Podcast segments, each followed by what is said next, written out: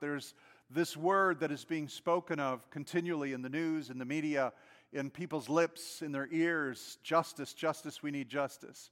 And it is so true that we must have justice. But what we represent is a justice from God, a biblical justice. And I'm afraid that many folks don't understand the dimensions of that and what it means. And much of it has been kind of uh, mixed with the world's philosophies. So I want to take you into an instruction on just what biblical justice is, the state we're in. You know, we call this the United States of America, and, and right now we're, we're far from united. Very far from being united. It's being shredded. Opinions, ideologies, political positions, warring factors, hatred. And I want you to know that that is the scheme of the enemy.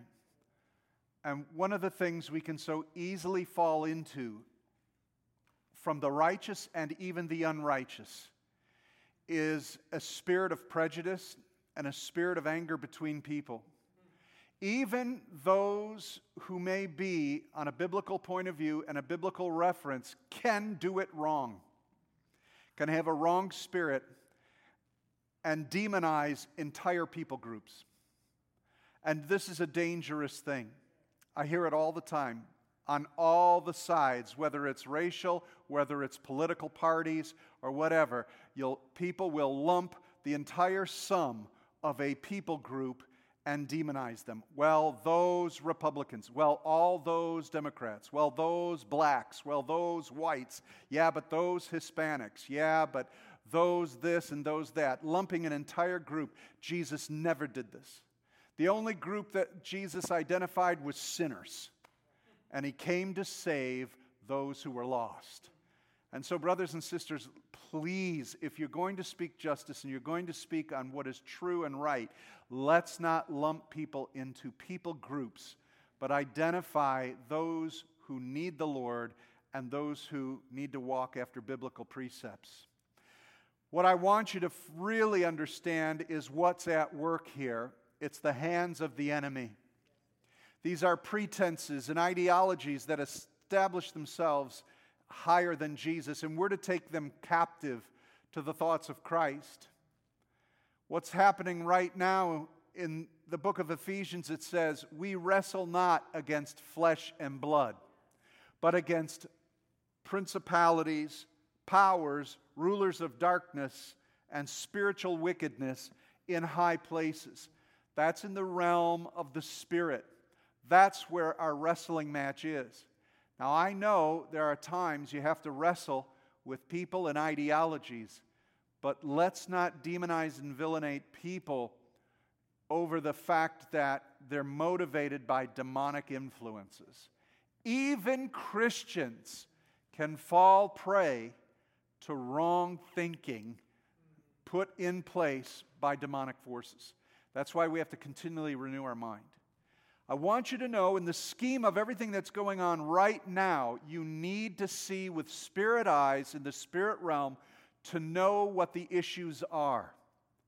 The physical issues are here present, but they are motivated right now by three major influences a spirit of fear through COVID, which has breached and brought in a spirit of anger and frustration which is going to now come on the heels of another spirit that's about to take place, yet to be released, and it is a spirit of greed.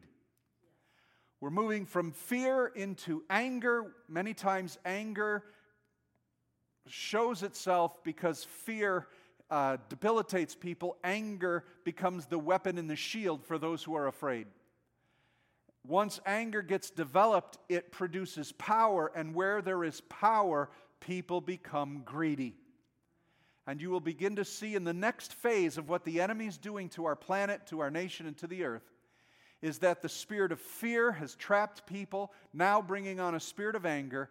And when we begin to feel the economic tragedies that are going to take place because of COVID and because of this racial divide, we're going to see greed ramp itself up. And we're going to have a real problem with that.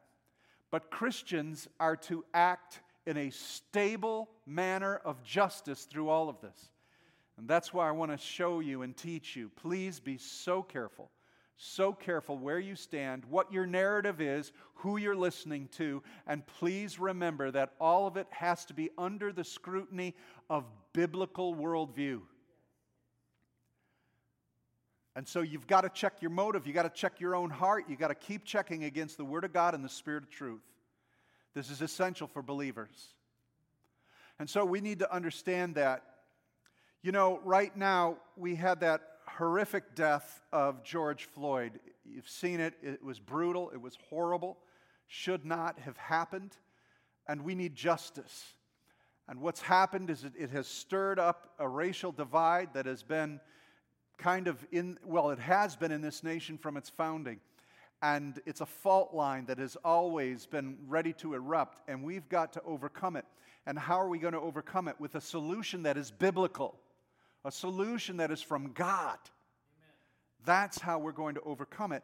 And so we see demonstrations, we see riots, those are two different things, and yet they're getting blended with different personalities and motivations behind them and there's much more to come. Don't think this is going to settle down. Again, things are really getting ramped up, especially as we head towards the elections in November. This thing's going to go crazy. And the people who must stand for what is right and just and bring peace to this situation are the believers. We're the only ones equipped to bring the authority of Christ into this situation. And that's why I want to teach you about divine justice, righteous justice. Now, how do we define justice? I can't think of a better verse than Micah chapter 6, verse 8. Let me read that to you. He, God, has told you, O man, what is good. You know, there's a lot of folks who can't discern good from evil. But through the constant use of the word, the writer of Hebrews says, we are able to discern what is good and evil. God has told us over and over what is good. First of all, He is good. Second, He's told us how to behave and act. So we're to love the Lord our God with our whole heart, mind, soul, and strength because He's good. And we're to treat our neighbors as we and love them as we love ourselves. That is good. These are good points. So the Lord defines it. He says, I told you what is good. So, what does the Lord require of you? Number one, to do justice. Not to read about justice, not to have an opinion of justice, not to uh, state what justice is. We have a responsible to do justice, to live justly. I think of the Pharisees and the Sadducees who, who represented the law of God, and they followed every jot, every tittle, every they tithed on their seasoning, they did this and that and this and that, but they were unjust, Jesus said, in the way they treated their parents and widows and orphans. We're to do justice, not just know it. We're to do justice. Secondly, we are to love kindness. Another word for that is mercy. Love mercy. Walk with mercy. Be forgiving. And the attitude we're to have at all times is to walk humbly with your God. Walk humbly with your God. In other words, there are times we have to stand up. There are times we have to be strong and not move from our position and be ferocious in the right standing of that place, but always humbly before God, where He may correct us and we would be listening to what He says to do. Let's never let our righteous indignation blind our eyes or deafen our ears to the rebuke of God in our life. Do justice, love, mercy towards people, and walk humbly before God. This is what justice is. Now, let me help you understand. In Psalm 89, verse 14, the psalmist said this Righteousness and justice are the foundation of your throne. So God sits, his character, his identity, his nature establishes and sits upon righteousness and justice.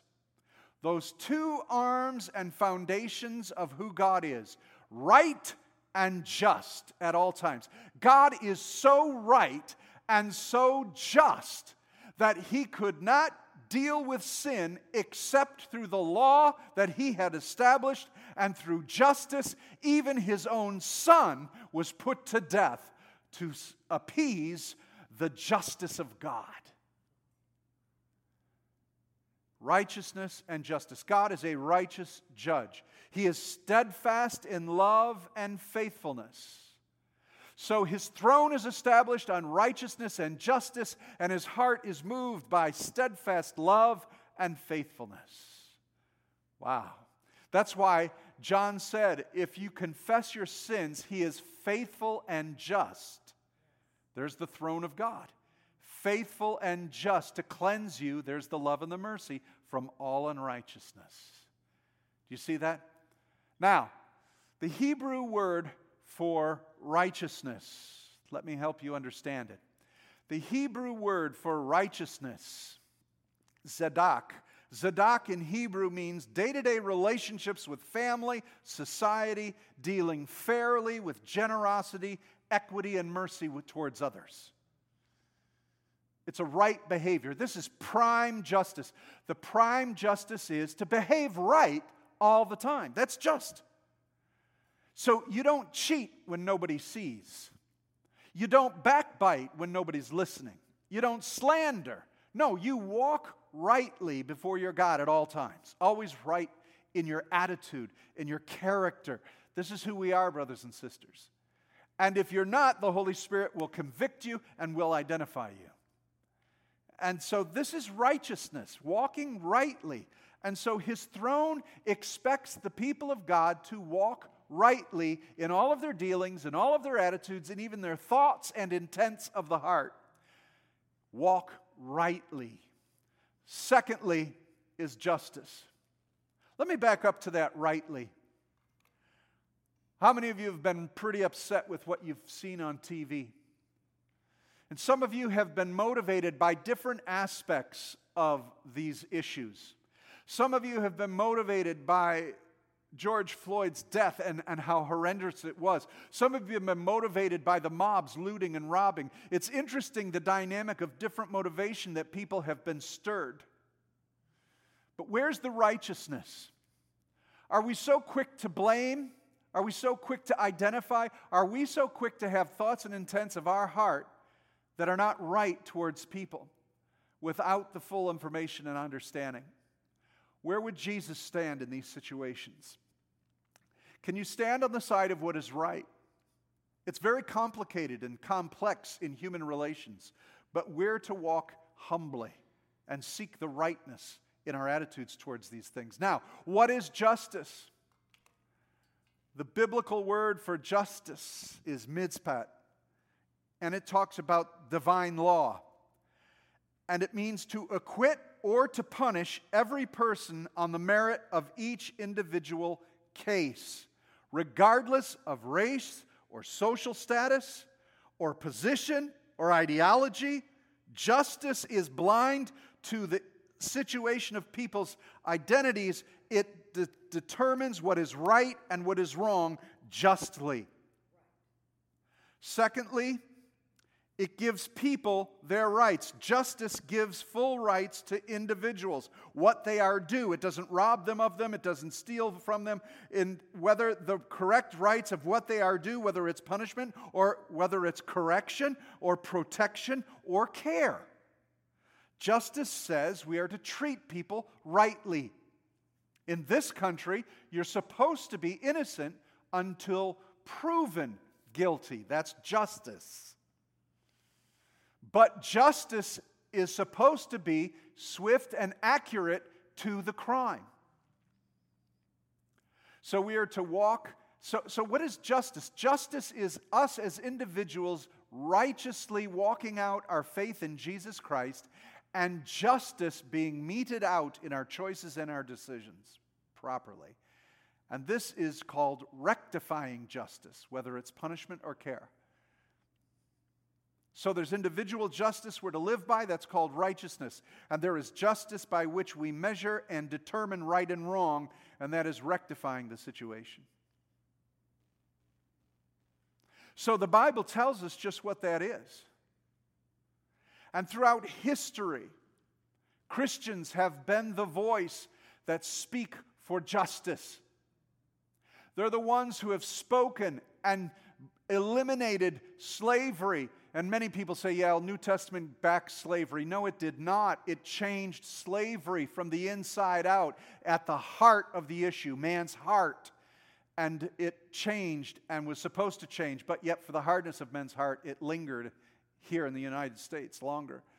But other nations and countries, it's still going on. But it brings justice, and Christianity has brought that justice for the role of women in, in, in life and in the world. You might say it took long, too long, but if it wouldn't have been for Christianity, it wouldn't have taken place at all. And so it has leavened till it has come to a place of enriching culture and society with a biblical worldview. But we have turned from that biblical worldview. Someone who, one of our church fathers, Thomas Aquinas, established the biblical concepts of divine law. We believe that in nature, nature's law, we can see divine justice. And what he did is he identified the difference between divine rights and human rights. Thomas Aquinas said that there are five primary precepts of goodness for justice. Let me give them to you. The first one is life and the preservation of life. Nature tells us that life is supposed to exist and it should be protected. That's what God says about life. We're created in His image. Therefore, life has value. Secondly, reproduction is essential for the continuation of life. And so we must protect life and protect it in the womb and preserve human life. This is the biblical justice. Thirdly, we talk about education. And Aquinas specifically said education to children because we need to educate the future generations on what is right and just. If we do not educate our children, our societies will crumble and fall. So we honor life first and foremost. We reproduce life to perpetuate mankind. And thirdly, we educate our children so that they will nurture the future Fourthly, we worship God because He is the highest authority that feeds nature and gives us what we need. And last of all, what is good and a divine right of God is law in order, justice for all, and it condemns evil. Now, this is seen in nature, it is right, and it is proven to be what man needs.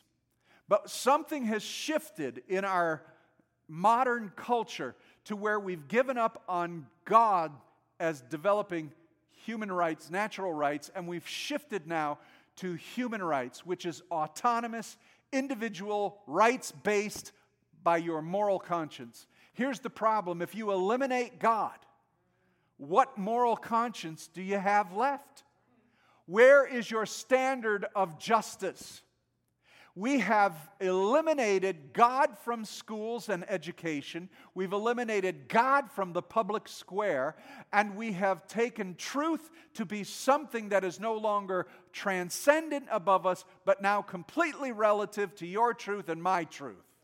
And now human rights is based on the number of opinions we can get.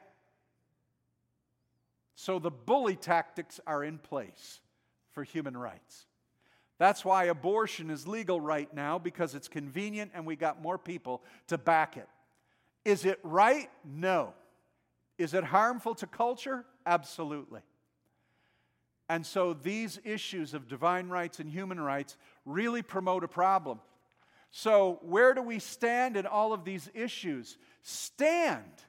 There's demonstrate, stand, have a voice, speak out, but do it under God's rules of what is good. Speak for life. Speak for human sexuality that is by God's design. Speak for education to children, what is moral and good. Speak about God in the public square and speak about law and order the way God has declared it to be. And when you're speaking with other people, ask them, what is your foundation for human rights? Where do you get your ideas and your basis for justice? Ask him those questions. Now, I want to quote John Locke to you. Here's another Christian uh, brother from the 1700s, and he was a Christian philosopher. He said this If there were no God and no divine law, the result would be moral anarchy. Every individual could have no law but his own will, no end but himself. He would be a God to himself, and the satisfaction of his own will, the sole measure and end of all his actions. That's where we've been heading in these last hundred years. That's where we've been moving. John Locke knew this. And as a Christian philosopher, he wrote about this. And he said, You cannot give up on God. And he said, Mankind, necessarily by the laws of nature, should live justly and rightly one to another. In fact, he put it this way He said, we hold these truths to be self evident that all men are created equal, endowed by their Creator with certain unalienable rights. Among these are life, liberty, and the pursuit of happiness. Does that sound familiar to you? That's where our founding fathers got the philosophy for the Declaration of Independence. This nation was built on the Christian tenets that by nature's law and nature's God, everybody deserved justice and rightness. So, Christians, you have a right to stand for what is right and just and to speak into these situations but do it with mercy and humbly before your God. Do not denigrate, do not demonize individuals, but speak to the issues, brothers and sisters. Now, these are on our books. These are the laws and the ideologies of the American example. The problem is, as they penned these lines in the Declaration of Independence and as they put it together in the Constitution, they failed miserably at the equal rights of all to pursue life, liberty, and the pursuit of happiness. There has been a fault line in this nation in regard to racial equality. And it has been an issue that has continued, and it created a most devastating war that caused such calamity in this country and such a great divide. And we're still living on the fault line of this. We've never lived up to the potential of what we said we should be. So please don't trash, this is my point, but don't trash what we have. Let's, and we don't want to go back because we never got there to what we were supposed to be. So, Christians, steer the nation to what is already on the books, what is already in our hearts to do. Let's find the fulfillment of what we said the American dream was equality for all, for the life and liberty and the pursuit of happiness for all, under God's provision of justice and rightness. You can stand up for this. We've got the documents and we've got the Word of God. And so I don't have to stand with whether I am this political party, that political party, of this uh, uh, angst or that anger or this or that. I can stand for what is right and just and do it passionately in a biblical way. So, Micah said, You know and you've been told, man, what is good. So, what does the Lord require of us? Do justice, love mercy, and walk humbly before our God. So get involved, yes, but in this way. I close with this statement by Paul, Ephesians 4 29. Be angry. There is a time that we're to be angry at injustice. There's a time that we stand up and say, No more of this. It is wrong. It is unjust. This behavior and this treatment is wrong. But here's the qualifier. but do not sin. There's the key to walking humbly before your God, loving and doing justice, loving mercy. We can be angry. We can cry out and say, No more of this. We can cry out and say, That was wrong, but do it without sin. The world doesn't know how to do that. And they need somebody to model for them rightness and justice without sin.